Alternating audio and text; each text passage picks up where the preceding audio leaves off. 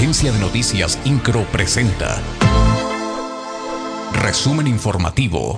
Este lunes arrancó la campaña de vacunación contra la influenza en el estado de Querétaro. La secretaria de Salud Martina Pérez Rendón señaló que la meta es inmunizar a 558 personas durante la temporada invernal 2022-2023. Esta campaña estará dirigida principalmente para adultos mayores, personas con discapacidad, niños menores de 5 años, mujeres embarazadas y personas con enfermedades crónicas.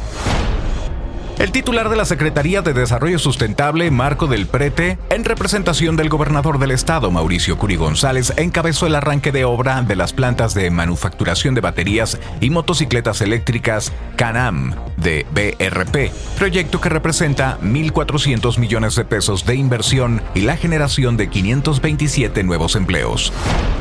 En el marco del Día Mundial del Hábitat y con el objetivo de promover la gestión responsable de residuos urbanos y un modelo de economía circular, el presidente municipal de Querétaro, Luis Nava, encabezó la firma de una alianza entre el municipio de Querétaro, Cemex Pro Ambiente y la empresa de procesamiento Tetra Pak para garantizar la correcta recolección, procesamiento y posterior reutilización de envases de Tetra Pak.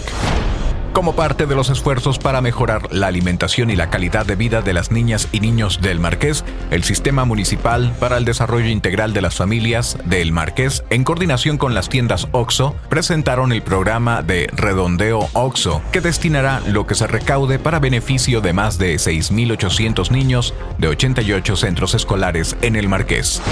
INCRO, Agencia de Noticias.